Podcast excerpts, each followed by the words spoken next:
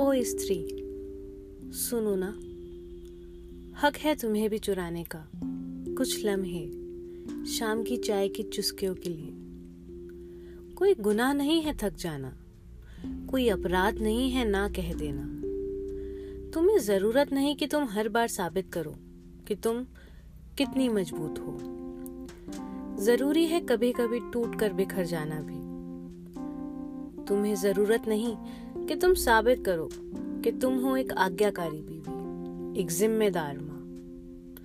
पूरा हक है तुम्हें, कभी लापरवाह भी हो जाओ। कभी कुछ भूल भी जाओ, कुछ पल जियो खुद के लिए भी। कभी भूल कर सारे काम गुनगुनाओ कोई गीत। भूल जाओ रसोई में पड़े बर्तनों को, चादरों में पड़ी सलवटों को। अधूरे पड़े ऑफ़िस के कामों को, बिखरे पड़े घर को। बस याद रखो कि तुम एक स्त्री हो।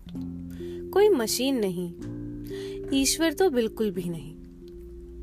क्योंकि तुम तुम हो और तुम जैसा कोई नहीं। ना बना है तुम जैसा कोई और ना ही बन पाएगा। तुम अनूठी हो, खूबसूरत हो, अनुपम हो। हर तरह से काबिल हो। बस इसे साबित करने की कोशिश ना करो। बस जियो कुछ पल। खुलकर खुद के लिए।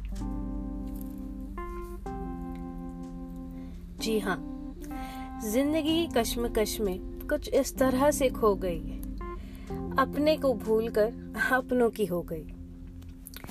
Hello friend this is Manisha आज का पॉडकास्ट आप सबको कैसा लगा प्लीज़ ज़रूर बताइएगा।